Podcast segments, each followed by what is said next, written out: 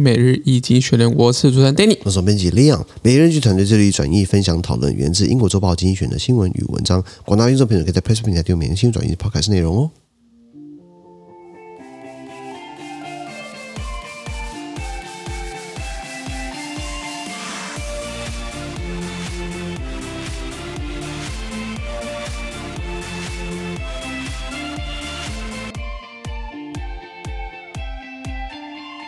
今天我们看到从精选主的新闻，我们看到是五月二号礼拜一的新闻，人人新闻的准备就是 Press Play 平台第八百二十一 p 里面哦。这个如果想听完整内容呢，麻烦订阅我们的 Press Play 付费付费订阅制嘛。没错我看到我们推行一个多月以来，好像名额名次有下跌哦，好像每个月参加的人有稍微少一点点哦。呃，对，目前是这样我。我们希望是这个不减反增，对现在好像是不增反减哦。哎，确确实有些人可能呃，在订阅之后，可能在过一些时间的一些一些就是使用之后，发现好像不不是这么适合啦。但我我们是建议现在在听的人呢，其实你应该是呃，应该是我们可以预期，应该是比较长久在支持并且关注我们专案的的人啦。 对对对，如果大家如果不支持付费订阅的话，那我们收一收算了吧、 哦。我我们当然是这个是一个很很很很很严嗯嗯嗯，严肃在考虑的事情来对讲对。对对对，半年吧，我们再撑半年对吧对。对如果真的没搞头，对对，我自己读就 好了。不过一样啦，呃，今天大家帮他简述今天发生什么事情啊？是的第一个就是法国，他们在六月份举相举行参议院跟国会国民议会选举，选举嗯就是他的立法单位。刚刚四月选完总统嘛，对不对？然后现在六月换选国会，你说为什么不绑在一起选？我也不知道， 可能想要做一个花车效应，什么意思？刚选完的人不是应该声势浩大吗？对举个例子啊，二零一八年那个韩国瑜刚选上高雄高雄市长，对不对？声势浩大，啊然后这个这个韩流席卷全台湾嘛，什么一一人救全党嘛， 笑死人了。后来变成全党救一人。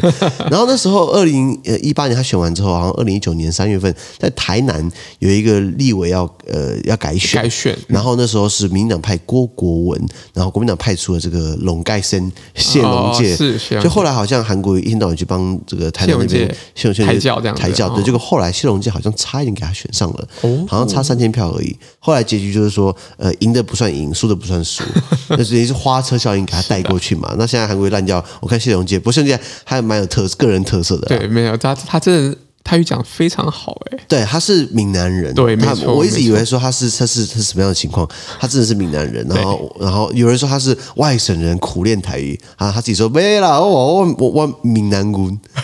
闽闽南闽南人人，他闽南人，那台语真的是他可以用，他台语应该跟我英文差不多了。好厉害、哦，因为他台语很好，很不厉过害。 anyway 拉回来，法国他六月份呢，他举行参议院跟国民议会选选举举的。我们讲过法国很多不同行政体制嘛，它有分大区啦，有分区啦，分县啦，分郡啦，分市镇嗯啦，城镇啦，分很多体系。那所以参议院国民议会改选只是一个小 case，至少在立法单位选举呢，马克龙希望他的政党或是他的侧翼，对不起，他的这个盟友盟友们可以呢延续呃国会多多数数，让总统不要那么的蹩脚。是的，再来，我们看到的是在这个新冠疫情在中国的情况啊持续四年当中啊，COVID-19 in China still raging on and around。那我们那觉得说中国不是要清零清零嘛，清到最后一天上海就两万多嘛，是然后还不止说还不知道是真还假的数字啊。有些时候在一些比较比较敏感的呃体制的国家呢，它有些时候不能这么的公开透明。没错，那所以呃，中国要希望可以清零，清零嗯那这种情况之下可以清到怎么样的的状态嗯状态，结果使得经济受影响，他也不 care，你知道吗？台湾现在目前看起来是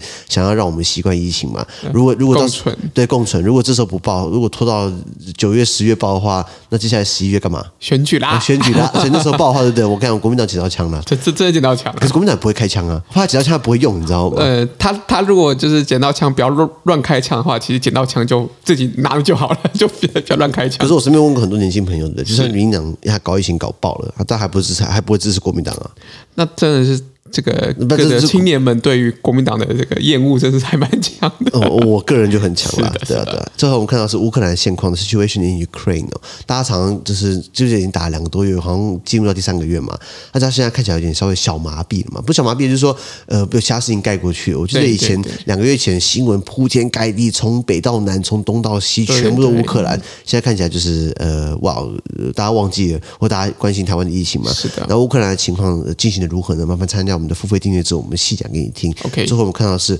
Narendra Modi courts Europe，当印度总理莫迪阿三哥大长老呢，他要出访，这是我自己加的啦。印度总理莫迪呢，他要出访欧洲。你说他去欧洲干嘛？这时候新冠疫情，对不起，老外已经全部开放了。我身边所有的认识国外朋友，有些人确诊，每个人都确诊了。然后呢，有些人确诊过两次还三次，无所谓，就感冒一样。他确诊就跑去上班，我说干嘛、他说反正别人传给我，我传给别人没有也无所谓啊，